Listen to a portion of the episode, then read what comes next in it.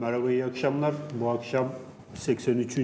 Kültür Tarih e, sohbetlerinde iki kıymetli konuğumuz var. Ezel Akay ve Levent Kazak. E, Arka Kapak Dergisi'nin e, desteğiyle bu yayını yapıyoruz. E, öncelikle hoş geldiniz diyoruz bulduk. hocam. E, bugün e, aslında 12 sene önce çekilmiş ama e, hala muhabbeti hiç e, muhabbeti hiç bitmeyecek belki. E, Hacivat ve Karagöz kendisi e, niçin öldürüldü e, filmi üzerinden e, bir, biraz sinema ve tarih ilişkisi üzerine e, konuşalım istedik. Biz buraya gelmeden önce aslında epeydir konuştuk. bir mesafete kat ettik ama burada tabii e, yayında bunları tekrardan e, konuşacağız. E, tekrardan hoş geldiniz. Şimdi ilk soruyu ben her zaman olduğu gibi Ozan'a Her zaman mı? Her zaman olduğu gibi Ozan'a. Geçen haftadan itibaren. Geçen haftadan itibaren. Buyurun. Şimdi e, bilmeyenler e, için söyleyeyim. Ben biraz İbn Haldun çalışıyorum. İbn Haldun'un mukaddimesi. Bunu Yani, bilmeyen yoktur o zaman. yani belki bilmeyenler vardır o yüzden e, tekrarda tekrarlamakta fayda var. Onun e, mukaddimenin mukaddimenin mukaddimesinde, mukaddime girişinde şöyle bir tarih tanımı var. Oradan girerek e, onu okuyarak başlamak istiyorum. Ondan sonra size e, sözü vereceğim. E, tarih fenni kavimlerin ve milletlerin yek diğerine naklede geldikleri fenlerdendir. Bu ilim için, bu ilim için sefere çıkılır, binekler hazırlanır, yolculuk için kafileler düzenlenir. Sıradan kimseler ve gaflet içindeki kişiler bile bu ilmi öğrenmek için heveslenirler. Hükümdarlar ve devlet adamları ise bu konuda yarışırlar. Bu ilmi anlama hususunda alimler ile cahiller birbirine eşit olurlar. Zira tarih, zahiri, dış görünüş itibariyle eski zamanlardan, devletlerden ve önceki çağlarda meydana gelen vakalardan haber me- vermekten daha fazla bir şey değildir. Tarihte eski çağlarla ilgili olmak üzere birçok şey anlatılır. O konuda misaller verilir. Toplantı yerlerinde halk bir araya geldiği zaman can, e, can sıkılınca tarihi olaylar nakledilerek hoş vakit geçirilir. Tarih, alemin durumunu, halinin nasıl değiştiğini, dünyada kurulan devletlerin sınırlarının ve hakimiyet alanlarının nasıl genişlediğini, insanların arzı nasıl mamur hale getirdiklerini, göçüp gitme dönemlerinin geldiğini bildiren tehlike çanları ikaz edinceye kadar yıkılana ve yok olma vakti gelip çatıncaya dek insanların dünyayı imar etme işiyle nasıl uğraştığını bize bildirir. Burada tabii altını çizilmesi gereken birkaç husus var. Ee, Bunlardan belki şeydir herhalde şu dış dış görünüş çünkü bir de için, e, içi olarak anlatıyor. Batini tarihi anlatıyor. Orada işte sebepler so- sonuçlar ilişkisi üzerinden ama bizi burada daha çok bile ilgilendiren belki burada sinemayla da doğrudan belki bağ kurabileceğimiz işte toplantı yerlerinde halk bir araya geldiği zaman can sıkılınca tarihi olaylar naklederek hoş vakit geçirilir kısmı. Buradan buradan devam edelim. Ben bir şey söylemiyorum ondan sonrası için. Bir eğlence olarak tarih ediyorsun. Yok aslında eğlence değil. Burada tabii şeylerden de bahsediyor. Ee, hoş vakit geçirilir ama diyor ki tarih alemin durumunu, ahali aha, e, durumunu, halinin nasıl değiştiğini, dünyada kurulan devletlerin sınırlarının ve hakimiyet alanlarının nasıl genişlediğini, insanların arzı nasıl mamur hale getirdiklerini anlatan bir şey. Yani sırf bir eğlence değil ama ama sinemanın şeyi bu. Hani bir eğlendirme, bir eğlencelik sağlıyor ama bir se- e, bir seyreyleme, eğlence durumu ama onun haricinde de e, bir iyi roman gibi ve estetik bir zevk dışında e, bize bir de pe- perspektif veriyor. Bunun üzerinden konuşalım isterim. Evet. İbn Haldun ben bayağı bir gençken böyle çok şaşırarak böyle bir şey yazmış bir İslam e, filozofu, İl- ilk sosyolog, belki de en büyük sosyologlardan biri diye çok şaşırmıştım. Ama tabii e, demin şakayla karışık konuşuyorduk ya şimdi amatör tarihçilik diye bir şey var. Biz de onların arasına e, sızmış olduk sinemacılardan. E, fakat burada bir tarihçiyle bir sinemacının ya da hikaye anlatıcısının aslında çok önemli bir farkı var. Hakiki bir tarih alimi hakikaten bilgileri toplamak, karşılaştırmak, geçmişte yaşananlara ilişkin tevatürleri gerçeklerden ayırmak, onları gerçeklerle yer değiştirmek gibi bir misyonu olan bir bilim adamı, ilim adamı. Ama biz aslında prensip olarak geçmişle hiç ilgilenmiyoruz hikaye anlatırken. Hikaye ya o an için anlatılıyor Evet. ya da gelecek için.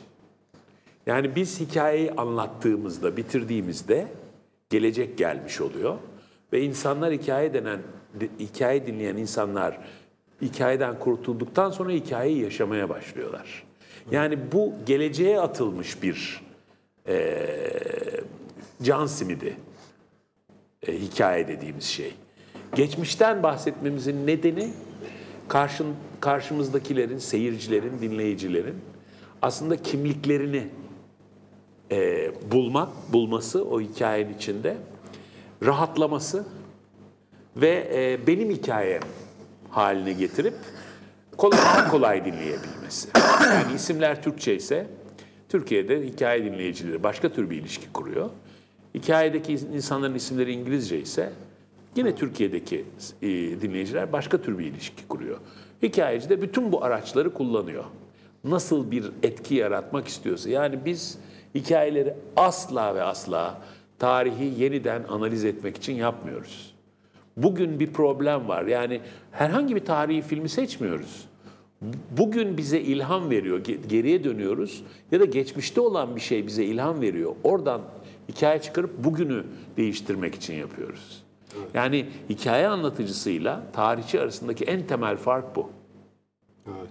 Ama şu da var herhalde. e, Tarih mesela gelmeden evvel çok böyle e, sevdiğim ve saydığım, ilmine de güvendiğim Abdülhamit Kırmızı'nın mesela bir film üzerine, tarih, sinema üzerine şeyini okudum, yazısını okudum. Orada diyor ki bu e, gayet şey ciddi bir şekilde e, sinemada e, bir tarih metni gibi kabul edilebilir.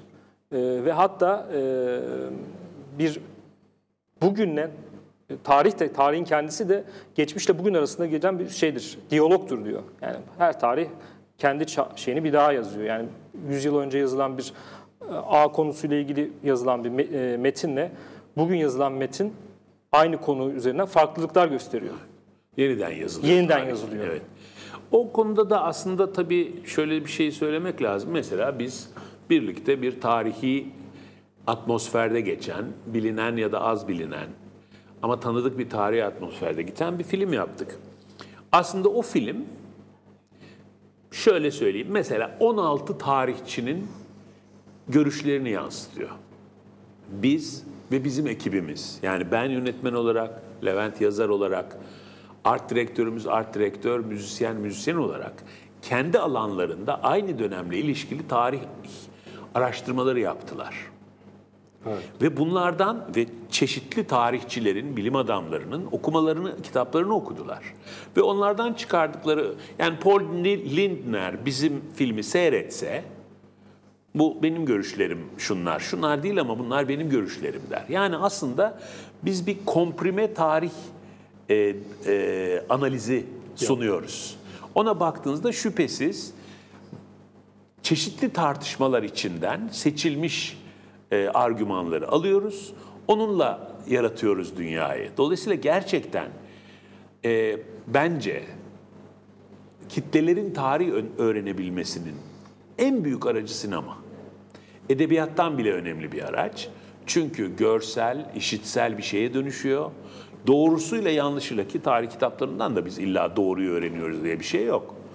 Ama o birçok da yani bir kitap okumuyorsunuz. Bir tarih kitabı okumuyorsunuz bir film izlerken. Ekip iyi çalışmışsa, derinliğine çalışmışsa son derece derin bir tarihsel analizin hikayeye dönülmüş halini izliyorsunuz. Yani 10 kitap okumuş kadar oluyorsunuz. Evet. Bu anlamda gerçekten de popüler tarih özellikle kesinlikle sinemadan öğrenilecek bir şey. Yani bir tarih öğrencisi ilkokuldan itibaren tarihi filmler seyretmeye başlayıp sonra da bu işin daha ciddiye alıp e, ilim alanına geçebilir rahatlıkla. Evet. Şimdi biz buraya gelmeden önce Levent Bey'le de e, e, konuştuk. Neredeyse her hafta bir bir yerlere çağrılıyormuşsunuz bu şeyle Bu dönem ilgili. öyle oldu, evet. E, ya şimdi 12 sene geçmiş bu evet, film. 12 sene geçti ve Nasıl şöyle oluyor bir durum yani? var. Evet. Yani burada e, bu filmin tabii ki eğlendirici bir tarafı da var. Hacivat Karagöz çok komik de bir film. Aslında mizah ve iktidar arasındaki ilişkiyi de anlatan. Fakat bence 12 yıldır bu filmin e, sürekli e, konuşulması, işte e, etkinlikler düzenlenmesi, bir şey e, bunun devam etmesinin sebebi aslında bunun eğlencelik tarafı değil. Ya çok güldürdü bizi diye hani bir film o 13 sene durmadan e, şey yapılmaz, seyredilmez. Burada ki hikaye aslında bizim e, Osmanlı'nın kuruluş dönemini filmin içine nasıl yerleştirdiğimizle ilgili. Bu e, belki başka dönemde geçiyor olsaydı bu film bu kadar e, şey olmazdı ama Osmanlı'nın kuruluş dönemiyle ilgili kaynaklar pek az. Ve biz o kaynakları biraz toparlayarak bir şey önergis, e, önermesinde bulunduk. Dedik ki Osmanlı'nın kuruluşu böyle oluyor dedik. Ve bu önerme e, çok şey buldu, cevap buldu ve e, yani şu anda bu filmi seyredenler filmin sahnelerini değil genelde hep tarihçiler, amatör tarihçiler e, ilgileniyor filmle, dil bilimciler ilgileniyor filmle. Dolayısıyla başka bir kanaldan yürüyor aslında film. Evet. Yani biraz böyle ezberlerin dışında e, bir şey olması e, da etkili herhalde değil mi? Yani e, çünkü Osmanlı'nın kuruluş devriyle ilgili ne bileyim ben hatırlıyorum yani işte e, böyle Osmancık. diziler Osmancık vardı mesela. ve Osmancık vardı işte kuruluş vardı vesaire. 30 sene önce. 30 sene Unutmayın. önce. Ee, demek ki bir yani buradaki hikaye sadece Hacivat Karagöz'ün hikayesi değil aslında. Yani film sonuçta onun arka planındaki Artık e, hiç değil. Evet.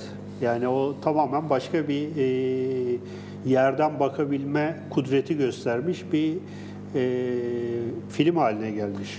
Ben bunu başka daha acıklı bir şeye yoruyorum yalnız. Yani şimdi böyle filmler mesela İngiliz sinemasında Evet. işte ne bileyim e, işte ilk Vikinglerin gelmesi ve ilk İngiliz denen şeyin doğmasıyla ilgili yüzlerce film yapılmıştır. Evet. Ve o filmler dönüp dönüp dolaşıp dolaşıp bizim filmin olduğu gibi her mecrada hala tartışılıyor falan değil. Bu konuda hiçbir şey yapılmadığı için yapılmayan şeyin ne olduğunu söyleyeceğim. Tabii ki tarihi filmler yapılıyor. Eskiye oranla daha fazla yapılıyor şimdi. Fakat çok ciddi bir yalanın farkında Türk insanı. Evet. Yani hem inanıyor hem de yalan olduğunun farkında. Evet. Biz aslında çok bilinen yalanları, hani bütün tarihçiler biliyor bizim bildiğimiz yalanları. Resmi tarihin büyük esareti altında Türk entelektüel dünyası. Farkına varmadan hatta bazen. Evet. Burada tıpkı insanlara senin annen ve baban senin gerçek annen ve baban değil, bu- bunu sana şimdi söylüyoruz kusura bakma demek gibi bir şey bu. Kabullenemezsin, küfredersin, benle dalga geçiyorsunuz dersin. Pisler deyip evi terk edersin. Veya kafana takıl gerçek anneni babanı ararsın. ararsın. Onların da korkunç tipler olduğunu öğrenirsin. Mahvoldun. Kimliğini buralarda arayan insan zaten büyük trajik trajik bir karakter bizim için. Evet. Yani kimliğini atalarında, geçmişinde aramak kadar üzücü sonuçlarla karşılaşacağımız bir şey olamaz. Kimlik halbuki bir sürü yerden bulunabilir. Yani mühendis olabilirsiniz, baba olabilirsiniz, sanatçı olabilirsiniz. Ama kimliğini ataları dışında bir yerde aramayı arzu etmeyen, tek çaresinin o olmuş olduğu bir toplumda yaşıyoruz biz. Bu tür genesis e, diyelim bu hikaye tiplerine, bu tür genesis hikayeleri bir asırdır kafasını kurcalıyor Türk halkının. Evet. Ve bit, ölüler gömülmediği için, yani her şey yerli yerine konmadığı için, adı anılmadığı için, objektif değerlendirme yapılmadığı, yapılamadığı için. Bugün bugün çok daha ilginç bir şekilde görüyoruz. Tarih her gün değişiyor. Her gün kandırılıp her gün yeni bir şeye inanıyoruz. Fakat bunun sonucunda da biz büyük bir şüphe doğuyor. En son soy ağacı açıklamalarıyla tuz biber de ekilmiş oldu. Dolayısıyla girişimize bir ek yapabiliriz. Evet tarih e, sinemanın alanı da olabilir ama e, tarihin üzerinden e, manipülasyon yapan bir araç da olabilir sinema ve diziler. Kaldı ki bunu yapıyorlar. Yani bütün devirlerde bu yapıldı. Yani tarihçiler de e, bunu de, iktidarlar hep tarihi yanlarında olsun isterler, kontrol etmek isterler. Çünkü sürekli değiştirmek isterler E, ve bunu çeşitli şeylerle eskiden tarihçiler e, bayağı şeyin yanındaydı. E, saray e, e, da olur tarihçiler. Ondan sonra her döneme göre değişiklikler yaparlar. E, şimdi de e, başka araçları, kitaplar kullanıldı, şey kullanıldı. Şimdi de diziler kullanılabiliyor, filmler kullanılabiliyor. Dolayısıyla e, e, sinema sonuçta bir araç. Peki o şey için sorarsak hem e, filmin bağlamında hem de belki güncel de konuşabiliriz. Tarih iktidar bağlantısı nasıl kuruyorsunuz? Mesela orada yani e, filmde kurduğunuz bir şey var. İşte e, iktidar bir iktidar var. E, aslında orada da bir e, olan bir olgu var ve bunun daha sonrası üzerine anlatılanlar var işte. Hacivat ve Karagöz neden öldürüldü? İşte bir, bir yandan diyorlar ki işte şey e, Evliya Çelebi'nin anlatısına bakarsak çok işçileri meşgul ediyordu. O yüzden mesela vurdular kafasını mesela o bizim, bile. bizim ilk o kafamıza takılmıştı. Yani ben e, daha henüz bu film haline dönüştürmeden önce ben daha bir tiyatro sahnesi meraklısıyken bu hikayeden şöyle bir mana çıkartmıştım. Ya koca Orhan gibi hani daha böyle medeniyet denilen şehirli iktidar oyunlarına bulaşmamış, göçebe bir büyük akının liderlerinden biri gelmiş de or beni fazla güldürüyorlar diye birinin kafasını kesmiş. Bu bana hiç akla yatkın gelmedi. Evet.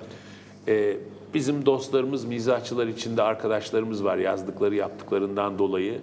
E, ölüm tehlikesi falan da atlaşmış inşa, insanlar bunlar. Yani bunlar olsa olsa öyle bir komiklik yapmışlardır ki birinin kanına dokunmuştur. Yani çok gülüyorlar ve az çalışıyorlar diye değil, bana gülüyorlar diye bir iktidar sahibi. Yani tarih iktidar ilişkisinden ziyade mizah iktidar Mizah. ilişkisi Evet. üzerinden giden. Çünkü biz Hacivat Karagöz'ün içinde bir tarihçi yerleştirmedik. Tarihin kuruluşu ile ilgili. Biz sadece bugüne kadar kuruluş döneminde resmi tarihi olarak önümüze sunulan işte Aşık Paşazade tarihi, o, o Oruç Bey tarihi aslında o dönemlerde birbirlerinden de beslenen şeyler. Ondan sonra onun üzerine dokunulmamış bir fazla bir malzeme yok. Yani e, e, şimdi ka- karşılaştırabiliyorum ben Ankara Savaşı ile ilgili bir, bir şey çalışıyorum şimdi. Ankara Savaşı'na baktığınız zaman e, e, elimizde o kadar çok kaynak var ki her taraftan. Timur tarafına baktığın zaman Yezdi'ye bakıyorsun, Timur'un tarihçisi. Arap Şah'a bakıyorsun, Timur'dan nefret ediyor. Bir nevi tarihçilerin e, siyasi konumla e, konumlarına göre birbirleriyle çatışmalar ya da birbirlerine şey yaparak e, karşılaştırarak bakabiliyorsun. Ahmediye bakıyorsun filan bir, bir sürü kaynak var. Osmanlı'nın kuruluş döneminde bu kaynakların hiçbiri yok. E, dolayısıyla çok az e, elinde malzeme var. Şeyden yola çıkıyorsun biraz. İşte Aşık Paşazade'den çıkıyorsun filan sonra şey aramaya başlıyorsun. E, onları yavaş yavaş açarak yani tarihi e, sinemaya geçirmek nasıl oluyor? Açarak parça parça konuşabiliriz. E, e, şeyle başlıyoruz önce. E, e, çeşitli şeyler var. Dil. Dil nedir? Nasıldır? Ee, ondan sonra nasıl bir e, şeydeler? E, sosyoekonomik yapı nasıl? Ondan sonra e, bir- ve sinemacı için en önemli şey sokaklarda nasıl giyiniyorlar, ne yapıyorlar, ne yiyorlar, ne içiyorlar, e, nasıl pazarlar mı var, nasıl oluyor falan bu bilgilerin hiçbiri yok. Bu bilgileri toplamak için mümkün olduğu kadar dokunulmamış şeylere, e, elleşilmemiş e, kaynaklara gidiyorsunuz. Mesela bunlardan biri Batuta. Batuta tam o dönem gelmiş Osmanlı'yı dolaşmış ve Osmanlı'yı dolaşırken acayip bir organizasyonla dolaştığını anlıyorsunuz. Bir ahi teşkilatının organizasyonu bir yerden oraya götürüyorlar. Oradaki teşkilatı oradan oraya gidiyor filan. Birdenbire şeyi anlıyorsunuz. Osmanlı'nın o dönemde bir bi- bilgisayar ağı bu teşkilat. Çünkü bunlar esnaflardan oluşuyor. Bunlar sürekli birbirlerine bir şey yolluyor. Bilgi gidiyor, geliyor Ticaret. falan. Ticaret var. Ee, Ondan sonra yavaş yavaş buradan değişmeye başlıyorsunuz. Ee, şeyi anlıyorsunuz. ee, e, şey e, Batı'da çok sünni bir e, şeyi var. e, yapısı orada bir kızıyor, sinirleniyor. Beğenmiyor mesela. Siz bir şey anlıyorsunuz. E, şey çünkü biraz daha e, şey e, daha yumuşak bir Müslümanlık e, e, var e, şeyde. E, Osmanlı'nın her bütün o beyliklerde. E, dolayısıyla Batı'da şey yapıyor. Biraz onlara tepki gösteriyor. Oradan da o tepkilerinden de şeyi anlıyorsunuz. E, yavaş yavaş çözmeye başlıyorsunuz. Mesela o bizim için çok önemli bir kaynaktı. E, dil e, dilde öyle bir şey gerekiyordu ki e, e, o dönemin Türkçesi yani dil bu film için çok önemli bir şey, bir seçimdi. Bu seçimi biz yaptık. İyi yaptık mı, kötü yaptık mı bilmiyorum. Çünkü e, daha anlaşılabilir kılabilirdik bunu düz Türkçe ile yapsaydık ama bunu seçmedik. Ben memnunum e, seçmediğimizde. Çok eğlendik kendi şeyimizle. Dolayısıyla bu dili yaratırken e, e, mümkün olduğu kadar Farsçadan ve Arapçadan arındırılmış, mümkün olduğu kadar Türkçe, Türkmen e, dilini e, tekrar canlandırmamız gerekiyordu. Oralardan çeşitli referanslar aradık, ne- nereden buluruz diye. E, en çok da şeyi kullandık, E, o, o mükemmeldir. E, Pertev Nail Boratov'un Nasrettin Hocası'ndaki o metinler direkt e, direkt çeviridir. Şey Türkçeleştirilmemiş, e, Latince harflerine çevrilmiştir. Ondan sonra 2200'lerden falan başlıyordu. Evet. metinler. Ee, ve oralardan böyle bir başladık. İlk Aşık Paşazade metinlerin yine öyle. Ee, içinde çok az Arapça, çok az Farsça var. Ee, yine e, Latin harflerine Dede çevirdiğiniz zaman. mesela. Ve oralardan bir hafif hafif şey yaparak dil üzerine oynamaya başladık.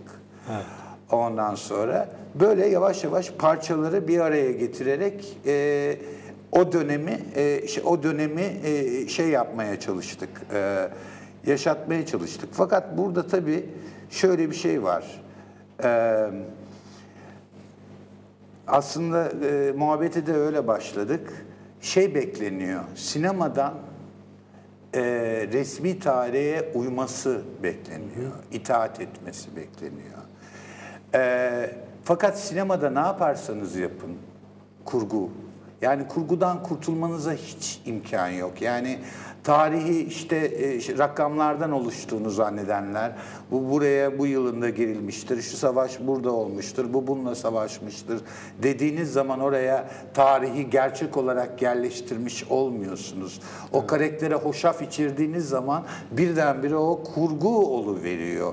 Anlatabiliyor muyum? Dolayısıyla e, şeyi e, e, tarihi e, tarihte geçen bir hikayeyi anlatırken bir e, kurgu e, yaptığınız şey bir kurgu. Burada şey de yapabiliyorsunuz. Mesela bizim bacıları yerleştirdik Hacivat Karagöz'e. Bir zamansal bir hafif toparlama da yapabiliyorsunuz. Yani bir 100 yıl e, öncesinden geldi onlar oraya.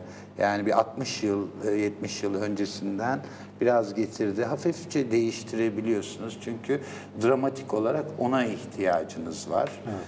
Ee, başka? Şeyler mesela Ada- kullandığınız e, gündelik eşyalar. Mesela orada çünkü bir mesela şeyle de alakalı aslında tarih tarihin da tarihçinin sorunlarından bir tanesi de bu. Yani bir met, bir, e, bir kurgu yapıyorsunuz, onun e, bir hikaye anlatıyorsunuz. Bir araştırma var. Fakat o günkü insanlar e, nelerle yaşadılar? O günkü insanların e, gezdiği sokaklar nasıldı? Yani bir gündelik hayat bir örnek vereyim. Ee, sözünü de şey yapmış olayım. Ee, aş, aş dağıtılı diyor mesela. Orada pişirdikleri bir şey var. Soğan, yumurta ve bazlama. Hani onu pişirip mesela aş dağıtma hikayesi. Orada mesela ben şeyi... Ama şimdi- çimento olarak da kullanılıyor biliyorsunuz. Tabii Çimentonun- yumurta tabii ki o çimentonun e, bağlayıcı zaten- eleman olması Zaten çimentonun formülü yok yani. Ama yani orada mesela hani şimdi bir e, Nilüfer Hatun gibi bir kadın e, aş dağıtılı dediği zaman halka dağıtılan şeyin ya ortalama aslında o dağıtılır yani o yüzyılda hani e, insanlar aşağı yukarı hani soğan, yumurta, bazlama vesaire falan yerler. Orada mesela e, senin de söylediğin şeyle bağlantılı olarak yani o e, dönemi e, yansıtan e, o e, şeyleri, ayrıntıları doğru bir şekilde hani belki ne kadar da doğru olur tabii en, en nihayetinde hoşafı koyduğun zaman artık o kurgudur vesaire ama yani e, herhalde bir e, bunlara yönelik de bir altyapı e, şeyiniz Bir olmuştur de değil mi böyle? bir- şunu söyleyecektim de hemen yine bunun devamı olarak mesela Orhan Pamuk'un e, İstanbul kitabında Melink üzerine bir bölüm var. Orada Melink'in işte tasvirini, e, gravürünü yorumluyor. Mesela orada benim şey çok dikkatimi çekmişti. Bir karpuz satıcısı var. Onu anlatıyor ve şey diyor. Ya diyor ben böyle böyle karpuz satan birilerini gördüm diyor. Yani arada bir 400 yıl var. 4 4 3 Melling'in bin- 1800'lerde falan geliyor. 1800. Yani arada bir 100 200 sene falan var. 200 sene var. Diyor ki ben bunu gördüm yani böyle satan, böyle duran, orada çömelmiş işte onu şey yapıyor, resmediyor. E, Böyle birisini gördüm diyor. İç- bir takım tekno, yani teknolojik sıçramadan önce çok uzun süre mesela teknik teknik aynı. Çok Evet. benziyor birbirine. Yani eğer yoğurt satıyorsanız sırtınızda bir tane e, şey var. İki, iki var. tarafı he, nasıl Dengeliyor. taşıyacaksınız yoğurdu? Onu birisi bulmuş. İki tane yoğurt kabı birbirini dengeliyor. Sırtında da bir odun var.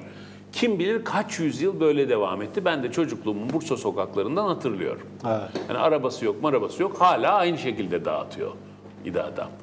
Biz tabii böyle şeyler düşündük.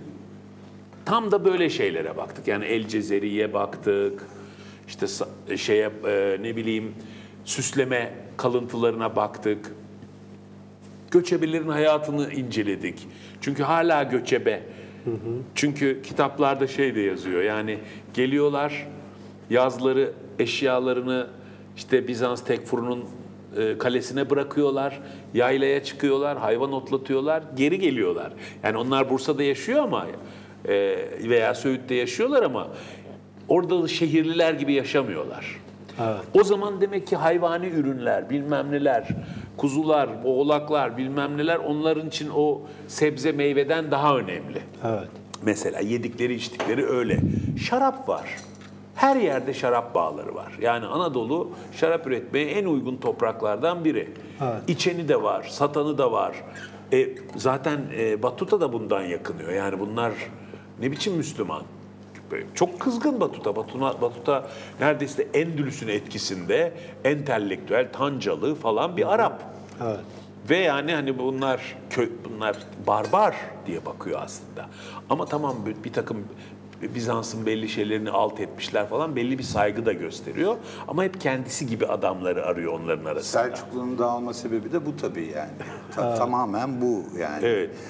Yani bir, bir kültür devam ediyor aslında. Yani tamam bir Müslümanlığa Üstelik de o kültür o çok açık işte ki bu şarap o, meselesi tabii gibi. o mesela. kültür zaten ne olmuş? Roma'yı fethetmişler, Romalı olmuşlar. Evet. Yani değil mi? Barbarlar inmişler aşağıya ve bir süre sonra Roma'nın lejyonlarında önemli görevler edinen Romalılar haline gelmişler. Evet. Yani yerleşik ve üstün bir kültür aslında sen onu fethedince seni fethediyor. İhtiyaç da duyuyorsun çünkü orada teknik var, bilgi var, bilim var.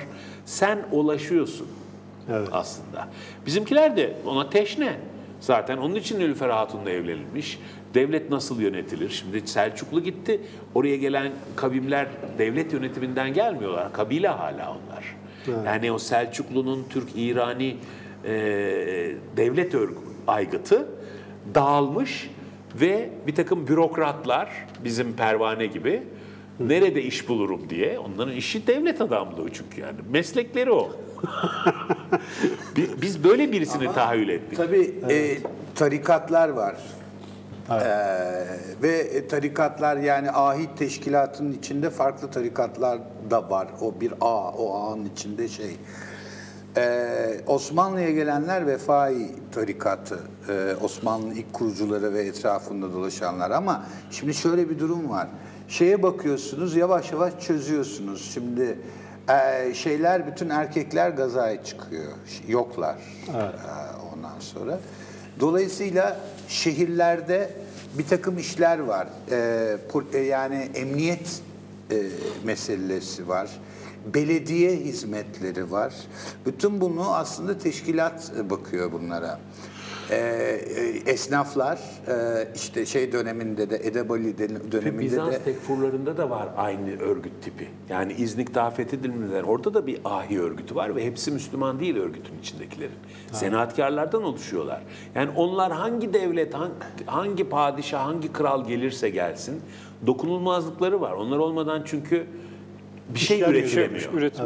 Dolayısıyla orada aslında multi etnik, multi çok dinli bir yapı var aslında. Ve daha da acayibi e, dış işlerine de bunlar bakıyorlar. Çünkü şey ağını bunlar kurmuş vaziyetteler. İlk Osmanlı'nın kuruluşuna baktığınız zaman e, sadece anlaşmalarla fethediliyor. Büyük savaşları olmuyor. Gidiyorlar anlaşıyorlar. En kötü ihtimalle biraz baskı e, şey yapıyorlar. Film- çeviriyorlar film orayı. zaten ya. Biraz çeviriyorlar o kadar. Bu, bu anlaşmaları hep esnaflar kendi aralarında yapıyor. Çünkü esnaflar kanalından gidiliyor. Ee, Dolayısıyla ahi, ahilerin de e, te- diğer taraftaki e, şeylerle, esnaflarla bağlantısı var ve oradan yürüyor şey. E, Dolayısıyla şey çok güçlü bir örgüt aslına bakarsanız teşkilat. Yani ee, belki büyük bir şey söylemiş olacağım ama bir e, anlamda bir paralel devlet e, söz konusu orada. Evet. E, ay teşkilatına baktığınız Ve zaman. büyük ihtimal tarih boyu da hep böyle olmuş onların konumu. Tabii ve şey değişerek oluyor. Yani o tarikat değişiyor ya da tarikat modifiye oluyor. Başka bir şeye dönüşüyor. Adapte oluyor. Şey de var. e, yine ya- yakın dönemde bu Anadolu'daki Selçuklu iktidarı dağıldıktan sonra belirli bir süre sadece Ankara'yı ahiler yönetiyor. İktidar olmadığı için Tabii. Ankara'yı ahiler yönetiyor. E, yani O zamanlar tabii bir fark etselermiş ya iktidara gerek yok işte gidiyoruz böyle. Bugün çok başka bir Buradan yerde. yürü, yürüyelim. İyiymiş böyle belediye. tarih de onların elinde aslına bakarsanız. Yani şimdi ona e, o- oraya ben tekrar geri geri, geri geleceğim. Kurgu meselesine. E, tarihin kurgu olmadığını nereden biliyoruz? Tarih. E, şimdi en önemlisi bu bence. Yani e, benim doğrusunu isterseniz e, ben Aşık Paşazade hayranım her türlü. Yani bir acayip bir şey karakteri olarak görüyorum. Bir Film film karakteri. karakteri olarak görüyorum. Çünkü e, bir tarihçi, e, aynı zamanda isim tüccarı, aynı zamanda şey iktidara hep yakın, hep şey yapıyor e, ondan sonra e, ve e, çeşitli hikayeleri var. Yani biliyorsunuz o dönemde e, Osmanlı'ya seni akraba gösterebiliyor kayıtlarla, şey yapabiliyor ve, ve şeye baktığınız zaman Vefai tarikatından geliyor. Şey de öyle, şey, şey Edebali de öyle. Dolayısıyla böyle bir şey var. Ee, geçmişe bağlayarak bir şey e, dokuyarak e, diyeyim bir Üstelik bir şey ekleyeyim. Öyle bir durum ki yani bu tarih yazıcılığını, resmi tarihçiliğini anlamak için söylüyorum. Osmanlı'nın büyüyüp de imparatorluk olacağı belli falan değil. Rahatlıkla Aşık Paşazade, Karamanoğlu Mehmet Bey'in karnından bir ağaç çıktı. İşte o ağaç büyüdü diye bir hikaye anlatabilir. Hiç fark etmez. Karamanoğulları imparatorluğu da olabilirdi. Germiyanoğulları imparatorluğu da olabilirdi. Yani o duruma göre karar veriliyor zaten 100 yıl, 200 sonra yazılmış Zaten bir burada kitap. şeyde e, konuşmuştuk e, Halil İbrahim Hoca ile. Mesela orada şey kısmı, ithaf kısmı diyor. Yazıyor mesela es- eseri. İthaf kısmını boş bırakıyor. Veyahut da boş boş kalmış metinler var. Niye? Yani işte savaş oluyor, e, siyasi mücadele dolduruyor. Vaziyete göre şey doldurunuz. Mesela o tabii gibi. ilim şey için de geçerli. Bu daha çok böyle e, işte felsefe metinlerine falan diyor ama bu tarih metin de olabilir sizin söylediğiniz gibi. Ama biliyorsunuz öldükten sonra da damadı yazmaya devam ediyor Aşık Paşazade tarihini. Yani bırakılmıyor. O çok önemli bir şey. Ee, ve o dönem şeye de ihtiyaçları var. Tarih, o anın tarihi yazıldığı için. Yani bugünün bugün e, medya her şey tutuyor, bilgileri tutuyor. E, günlük e, gü- günün tarihçisi yok. yakın tarih, yakın tarihin adamları, yakın tarihi şeye çalışanlar olabilir ama o zaman çok önemli ne yapılıyorsa o o an tarihe geçiriliyor. Çünkü tarihe nasıl geç, geçirildiği çok önemli.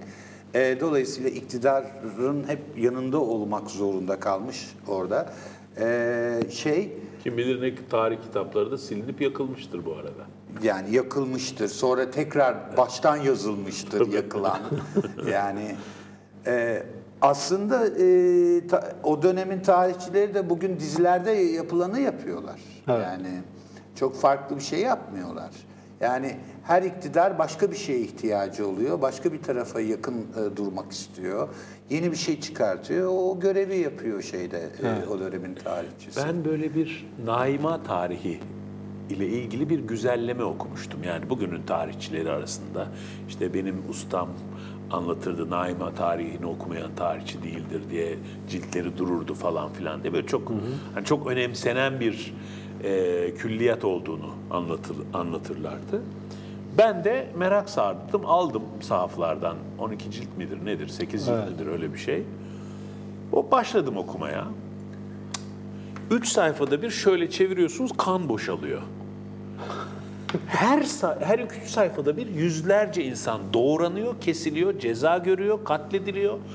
Başından sonuna kadar Katliam tarihi. muazzam bir katliam. Yani kim kimi neden öldürmüş tarihi. Hiç mesela esnaf ne yapar diye anlatmıyor aslında. Evet. Veya evlilik kurumu nasıl oldu, şu çocuklar nasıl doğardı, Hristiyanlarla ilişkiler nasıldı, Müslümanlar, sokaktaki hayatla hiçbir ilgisi olmayan, yani tabii ki bir sürü değerli bilgi var. Ama bütünüyle ye- yeryüzünde ne olup bittiğini ihmal eden, özellikle de öyle yapılması daha doğru bulunmuş. Büyük bir iktidar tarihi aslında. Evet. Yani kan demek o demek. Yani iktidara ilişkin, iktidar denen kavrama ilişkin her şeyi öğrenebilirsiniz tarihten. Evet.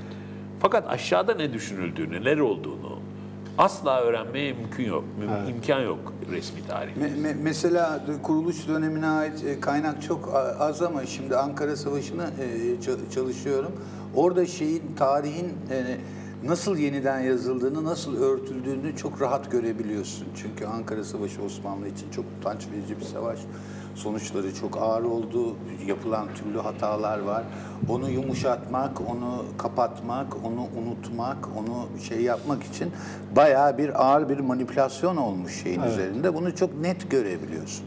Zaten yani bu şimdi çok moda ya kayı boyu e, simgeleri, işaretleri. E, kayı, bu, kayı boyun, Osmanlı'nın kayı boyun e, ait olduğu iddiası da e, bu savaştan sonra. Çünkü orada şey e, iktidar mücadelesi e,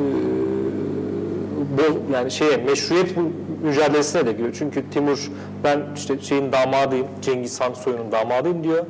Osmanlı'nın sığacağı hiçbir şey yok. Ee, bir meşruiyet, göklerinden bir meşruiyet yok. O yüzden şeyde var olan, işte Divan Lügat-ı Türk'te olan kayı, e, kınık kayı çok şey e, muteber bir boy olduğu için ona ithaf ediliyor ve mesela bunun e, hem İnalcık e, bunun böyle olmadığını yani kayı boyuna ai- e, gelmediğine, bunun da- daha sonradan e, uydurulduğuna e, dair şey yazıları da var. Yani sizin söylediğinizde de çok böyle e, yakın şeyler aslında. Çok katos, katastrofik, çok yıkıcı bir e, hem siya, siyaseten harp zaten şeyden yıkılıyorlar. E, savaş meydanında yeniliyorlar. Fakat sonrasında da bu meşruiyeti tekrardan inşa etmeleri gerekiyor. E, bu açıdan da önemli yani bir tarihin görevi de bu, bu, bu açıdan baktığınız zaman, iktidara açısından baktığınız zaman bir, bir, bir inşa veyahut da bir e, ilk noktası, ilk çıkış noktasını da bulması lazım.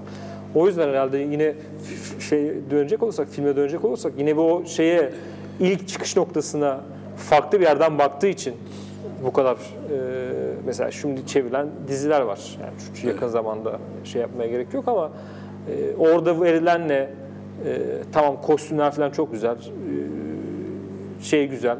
Teknik harika. Teknik harika ama Bu kadar bütçeyle ortaya bu kadar çıkan bütçeye şey, çıkan E, çok cılız bir tarihi e, fikre dayanıyor. Yani hamaset dediğimiz şey o. Evet.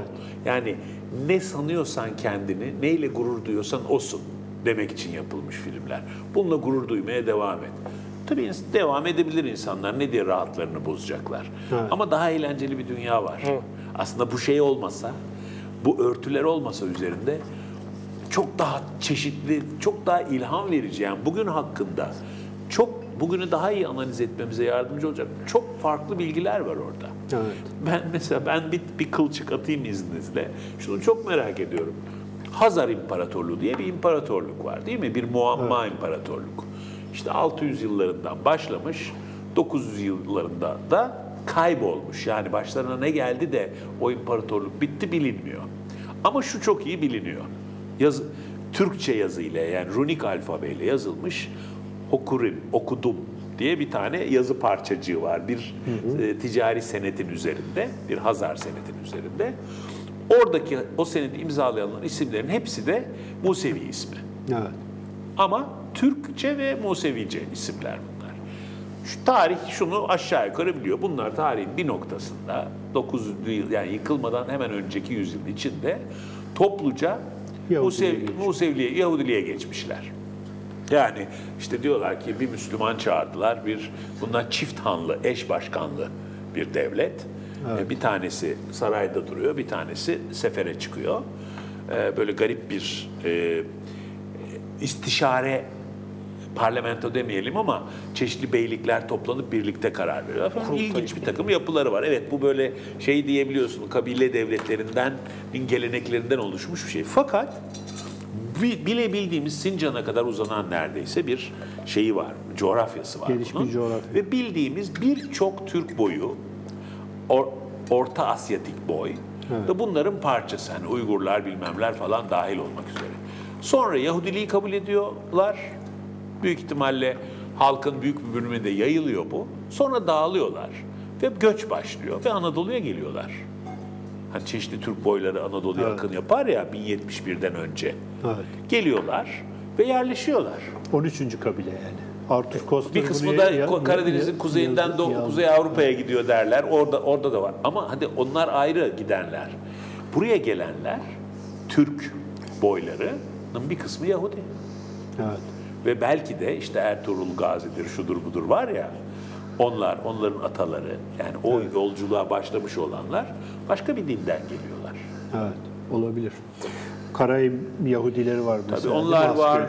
E, Hristiyanlar var, bütün zavallı Karamanlılar. Evet. Yani onlar Anadolu'ya ilk gelip de karşılaştıkları ilk alfabeyle Türkçe yazan, büyük ihtimalle de bu alfabede Grekçe yani eski antik Yunanca ile yazıyorlar. Yani Ama şu- Türkçe yazıyorlar. Mesela böyle bir şey de var. İhsan Fazlıoğlu Şunu diyebiliriz yani resmi tarih bazen önümüze e, ırkçı bir şeyle çıkıyor.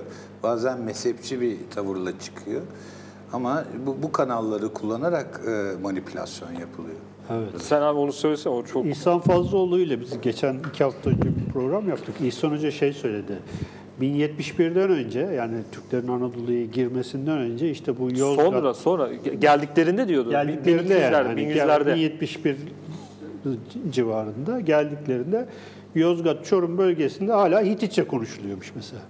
Yani Çok muhtemel evet. Hititçe e, hatta dedi e, Van Van civarında hala Urartuca konuşan bazı aileler e, olduğunu ben biliyorum dedi. Belki biliyorsunuzdur işte e, Van'da işte bir köylü mesela Urartuca'yı kendi kendine sökmüştür vesaire o çok çıkar böyle e, e, orada turistlere Dededen duyup Evet, turistlere falan işte şey yapmıştır, e, e, rehberlik falan yapıyor. Oranın yerlisi bir köylü adam. Yani e, demin söylediğim şey aslında kültür devam ediyor. Yani hani İbn Battuta Anadolu'ya geldiği zaman herkes şarap üretiyor. Çünkü zaten yani bin yıldır orada zaten şarap üretiliyor. Yani hani e, Türkler geldi diye hemen 200 yıl içinde veya 100 yıl içinde o sona ermiş e, falan diye bir şey yok. Aynı ama, işte ama şunu görüyoruz. Hititçenin devam etmesi gibi. Osmanlı'nın kuruluşunda büyük bir hoşgörü görüyoruz. Evet. Büyük bir şey var. Çok acayip diplomatlar. Yani şeyin e, büyü- büyümesi çok diplomasi yoluyla çok acayip büyüyorlar. E, ve e, e, şeyler iç içe yaşıyorlar. E, e, inançlar iç içe yaşıyorlar. Birbirlerinden şey yapıyorlar. Böyle ağır e, şeyleri olan, kuralları olan ağır sünni bir e, şey yok. Anlayış yok. Ee, ondan sonra bu- bunu görüyoruz. Fakat bize yansıtılan e, şeyden bugünden oraya baktığımız zaman Sürekli bağırıp çağıran adamlar. kaynaklarla o, o değil. Ee, o değil. Mesela şeyde filmi izlerken e, şey dikkatimi çekti de yine İhsan Hoca'yla da burada konuştuğumuz mevzu da aklıma geldi. Orada bir e, bu son e, şey sahnesinde e, ziyafet sahnesinde bir agora gibi aslında e, işte oyun oynanıyor. E, hem bir Yunan şeyi var, ti- tiyatrosu var hem işte orta oyun dediğimiz şeyin ilk nüvesi var. Çok böyle bir çok e, Helenistik bir şey aslında. Bir agora etrafında toplanıp ziyafet verilmesi falan. Mesela şeyde de çok böyle farklı bir şey ama e, Yunanlı şey pardon Bizanslı bir alim e, Palamas'tı. Evet, Palamas. Palamas, e, Gregory Palamas işte bir şekilde esir düşüyor. Orhan Gazi'nin önüne getiriyorlar ve e, ilmi bir münazara yapılıyor. Yani kendi e, şeylerini çağırıyor Orhan Gazi. Kendi bilim Alimler. adamları, alimlerini çağırıyor.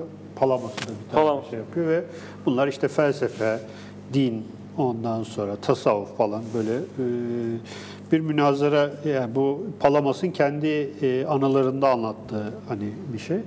Yani bir e, bir yandan sizin söylediğiniz şey yani karşı tarafı veya işte hani e, e, rakip olarak gördüğü insanın kültürünü de al- anlamaya, onunla e, mümkün olduğu kadar işte diplomasi yoluyla işte e, bir takım meseleleri çözmeye yönelik bir e, zihin dünyası var. Çok ilginç bir şey. Eğer izlemediyseniz ilk 10 bölümünü izleyin. Vikings diye bir dizi var. Evet. Viking öyle bu söylediğinizin tıpatıp aynısı. Evet. Yani şimdi bunlar barbar kavimler ama tüccar, güçlü falan böyle küçük buz köylerde yaşıyorlar kuzeyde falan ve İngiltere'ye iniyorlar. Güneye inmek dertleri. İndiklerinde geri geldiklerinde yanlarında bir tane papaz geliyor bilmem ne ediyor. Büyük bir açlıkla Evet. ne öğrenilecek yani şimdi o kavmin özelliği bütün kavimler böyle öğrenme açlığıyla dolu değiller. Evet. Büyük bir öğrenme açlığıyla ne varsa öğreniyorlar, dinliyorlar, geliştiriyorlar. Hristiyanlık mı işte o din dini mi bilmem ne fark etmez biz bir takılalım diyorlar. Evet. Ve o, o yolla da bir şey öğreniyor. Yani gözleri, oyunculuk da çok iyi. Gözleri bir karşısında yabancı bir dünyayı anlatan birisini dinlerken gözlerin içinden görüyorsun 40 tilki geçiyor kafasının içinden. Evet. Yani onları dinleyerek onları nasıl yeneceğini de düşünüyor. Yeni bir şey de öğreniyor. Kendi iktidarını nasıl o bilgiyle koruyacağını da düşünüyor. Aslında Vikinglerle, bir, Vikingler bir aşı sayılır. Evet. Ee, yani Avrupa'nın en mühim aşılarından biri olarak görülür. Medeniyet aşısı. Aslında barbar aşısı. Evet. Ee, büyük ihtimalle bu Orta Asya'dan göç eden kavimler de Anadolu'ya böyle bir aşı yaptılar. Evet. Ve öğ- öğrendiler de. Ve aslında onlar için bir noktadan sonra Türk olmak, Ermeni olmak, Rum olmak gibi bir şey kalmadı. Geriye saf bir iktidar. İktidar kimde? Yani buranın vergisini kim toplayacak, kim sahip görecek? Böyle şeyler kaldı. Bu anlamda çok önemsizleşti aslında ırksal ve dinsel özellikler. Çünkü orası herkes farkında gelen, orası Büyük Roma İmparatorluğu. Yani onun sahibi olmak idi. O büyük iktidar ağının sahibi olmak. Kimliğini onun içinde eritmeye de hazırdı büyük ihtimalle. Öyle bir kimlik aramıyordu yani. Yani, yani tozdan, çamurdan falan gelmiş bir yerden niye kimlik arasın? Ailesi yanında zaten. Kimliği onlar. Evet bir de ata kültürü var. Yanında getirdiği de bir şey var. Ama burada çok meraklı bir başka dünya var. Birçok etnologlar falan hani medeniyet dediğimizde şehri anlarız. Ama göçebelik de bir başka medeniyet türüdür derler.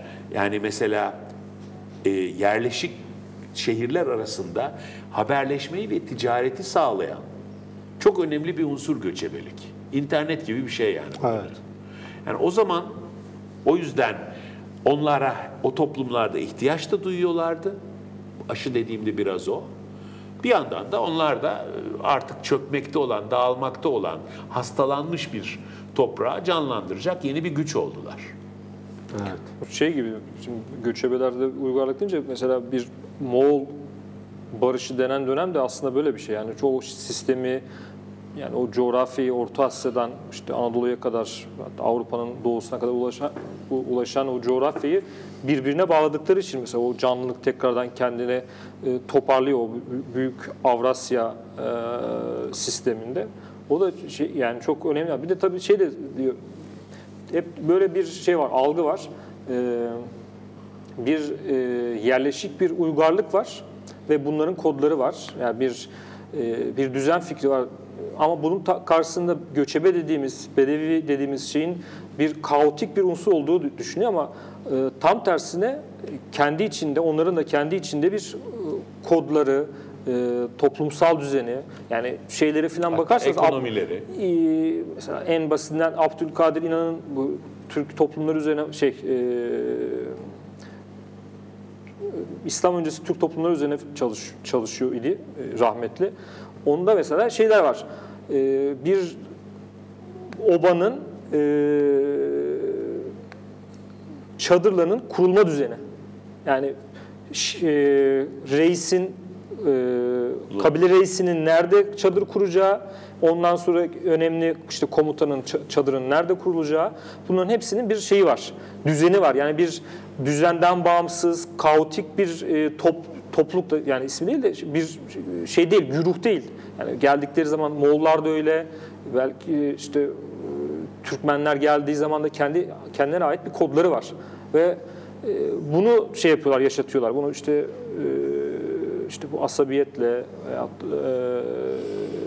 şey fikriyle Aslında bürokrasiden söz ediyorsun. Yani büyüdükçe toplum onu bir arada tutan bir bürokrasi olması gerekiyor. Yoksa devlet falan gibi bir şey olmaya imkan yok. Ya- Moğollar sonunda en başında değilse de sonunda Muaz ve başka etnik, e, kültürel özellik şeyleri de kullanarak büyük bir bürokrasi kullanıyorlar. Avrupa'nın ortasından Pekin'e kadar Evet. aşağı yukarı 30-35 günde posta götürüyorlar. Yani Evet. at değiştirerek kervansaraylar arasında şey yaparak. Marco Polo'nun dizisi var mesela. O, evet, o, orada var, aynen.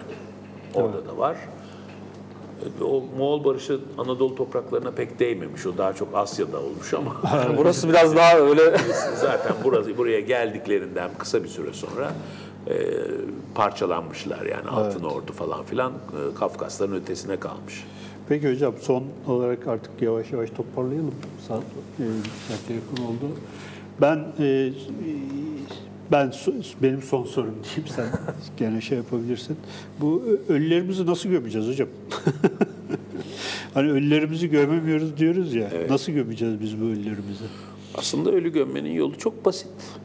Yerini işaretleyeceksin, derine gömeceksin, çıkamayacak. Çıkması da büyük bir toplumsal felaket çünkü. Düşünsenize ölüler bir geri gelse şimdi neler olur. çok derine gömeceksin, üstünü örteceksin, yeri belli olacak. Onunla bir yüzleşeceksin, kavuşacaksın. hesaplaşacaksın değil mi? Şimdi tabii bu fiziksel tarafı. Ölüyü gömmek hesaplaşmak demek. Evet. Yani bu bu bu bu oldu ve şimdi ben artık başka bir şeyim. Evet. Bunu huzur içinde kabul etmek lazım. Ayrıca huzur duyulmayacak ne var? Çünkü huzuru duyduğun anda yanındakilerin hepsi arkadaşın veriyor. Evet. Dayanışma örgütün haline gelebiliyor. Esnaf dostların oluyor.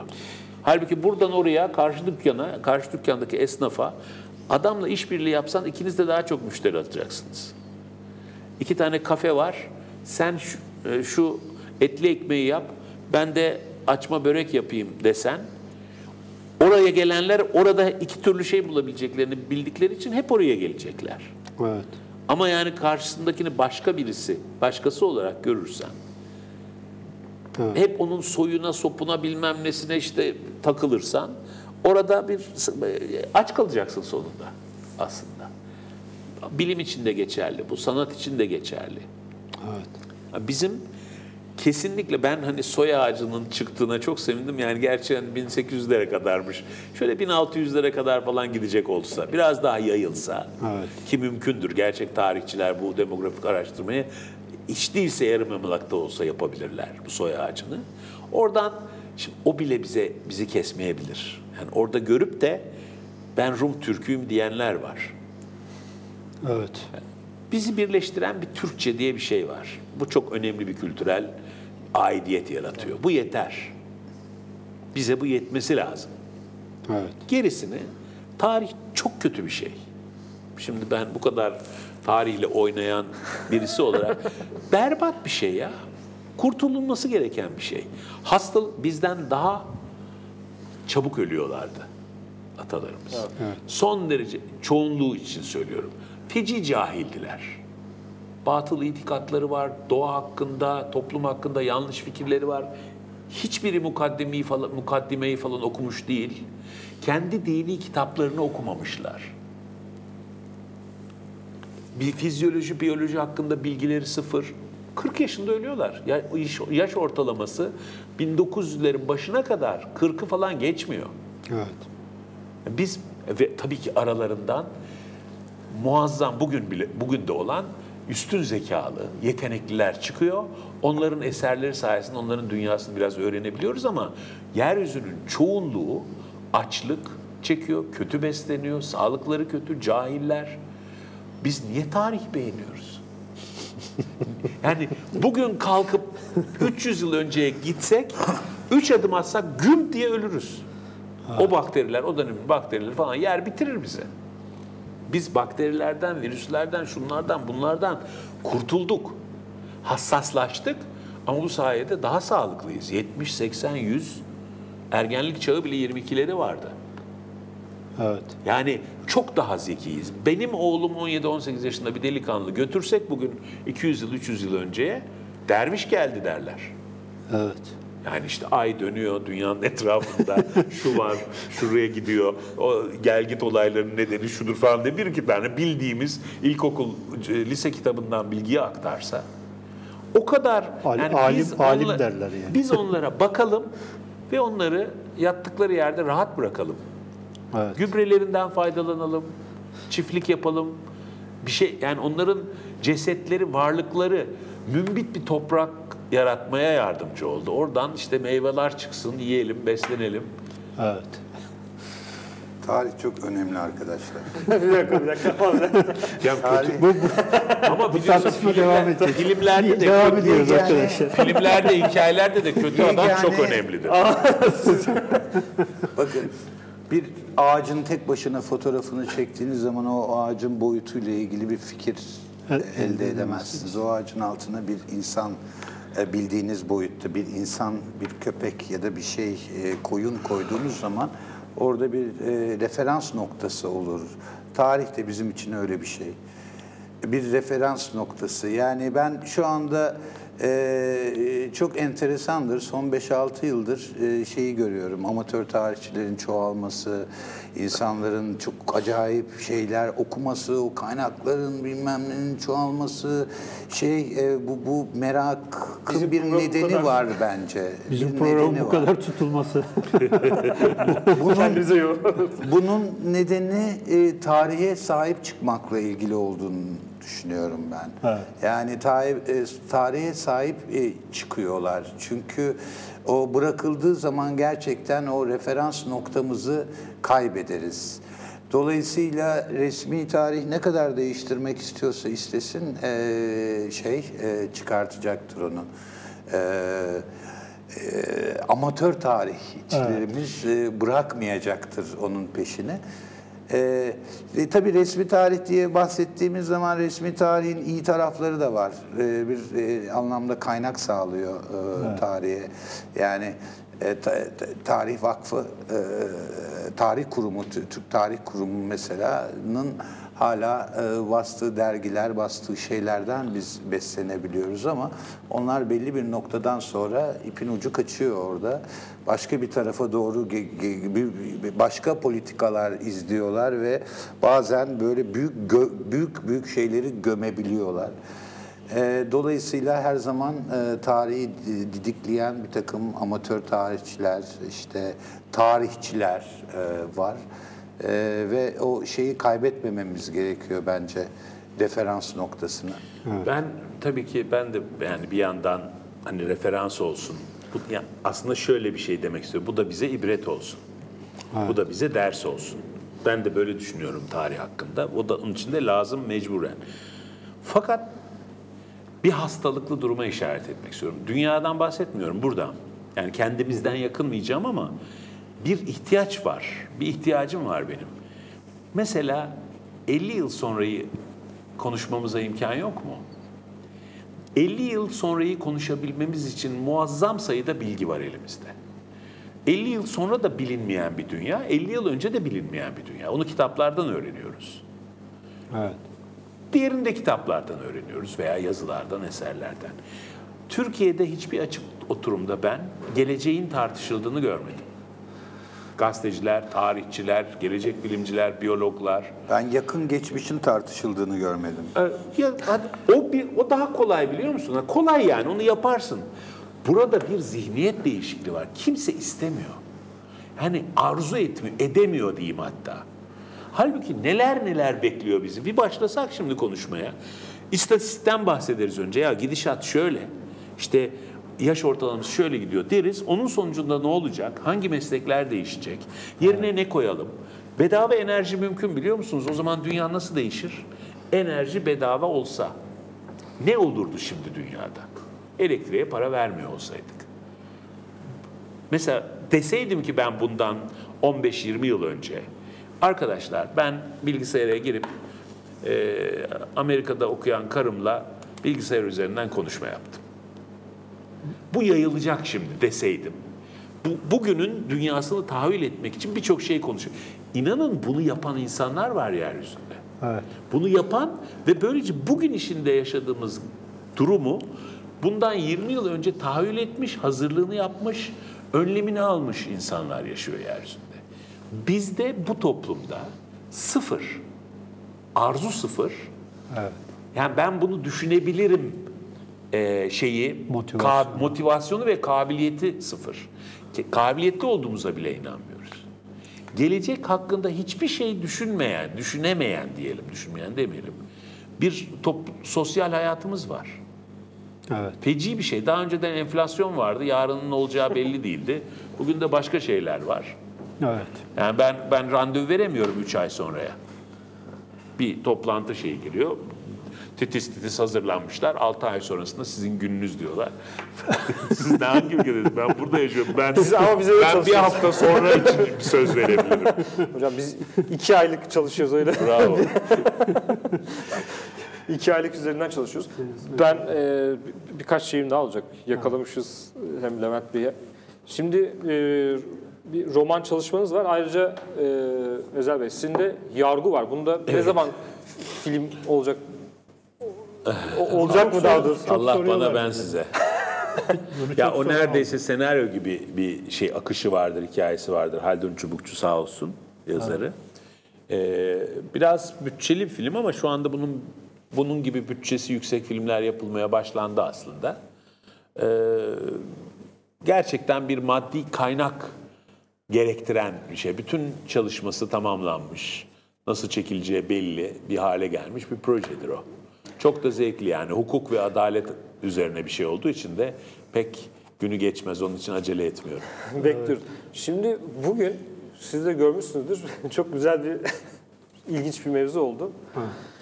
Bizim Mehmet Berk Yaltırık tanıyorsunuzdur. Ee, Yedi Kuleli Mansur'un yazarı. Tanımaz olur muyum? Şeyde tanıştık ya e, bu son Hacivat Karagöz etkinliğinde. Orada tanıştık. Ben e, maalesef şeyini alamadım. Kitabını bulamadım bir iki yere. Şimdi bugün e, bir tweet atmış. Ben onu e, bu bağlamda yani konuştuğumuz konuyla da çok alakalı olduğu için okumak istiyorum. Kamuoyuna bir kere daha duyurayım. Yedi Kuleli Mansur romanında bölüm aralarındaki alıntılar kurgu. Gerçekte var olmayan metinlerden yani.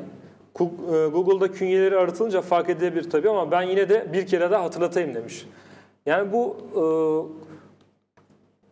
yani hem bir sinemacı olarak, bir yönetmen olarak hem işte roman var. Hem Levent Bey hem siz şey yazmışsınız, senaryo, senaryo yazmışsınız hem de bir e, yine bir roman e, çalışmanız var. Bu kurguyla e, tarih arasındaki şey nedir? E, ilişki nedir size göre? Ha, şu, şu anda kafası onlara çok çalışıyor. Önce Levent cevap versin. Yani bu Aşık Başı Sessade falan değil de biraz daha böyle şeye gelirsek. Mesela bunu okurken e, bugün biraz dün ve bugün çalışırken aklıma şu e, mesela şey geldi, hikaye geldi. Bu biraz da böyle şey bir farklı bir açıdan bakabiliriz. Mesela bir vaka var. Hazreti İsa mesela. Hazreti İsa'nın e, işte doğuyor, Celil'de doğuyor, işte Kudüs'te doğuyor, ölüyor. İşte bir e, Göğe bir, yükseliyor. göğe yükseliyor. Ama bir e, tarihi bir vaka olarak bir Hazreti İsa var. Bunu anlatan dört tane şu bugüne kadar bildiğimiz dört tane İncil var. Hepsi farklı farklı bakış açılarıyla.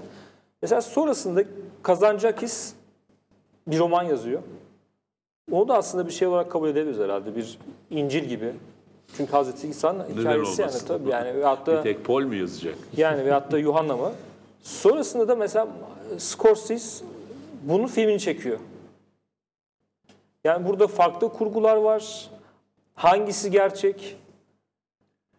Yani bence Şey şimdi, açısından- e, bence yavaş yavaş toplum e, kurgu kurguyla olan ilişkisi kopmaya başladı. Yani o sunulan şeylerin e, e, tarihi bir e, filmin e, belgesel olduğunu düşünüyor.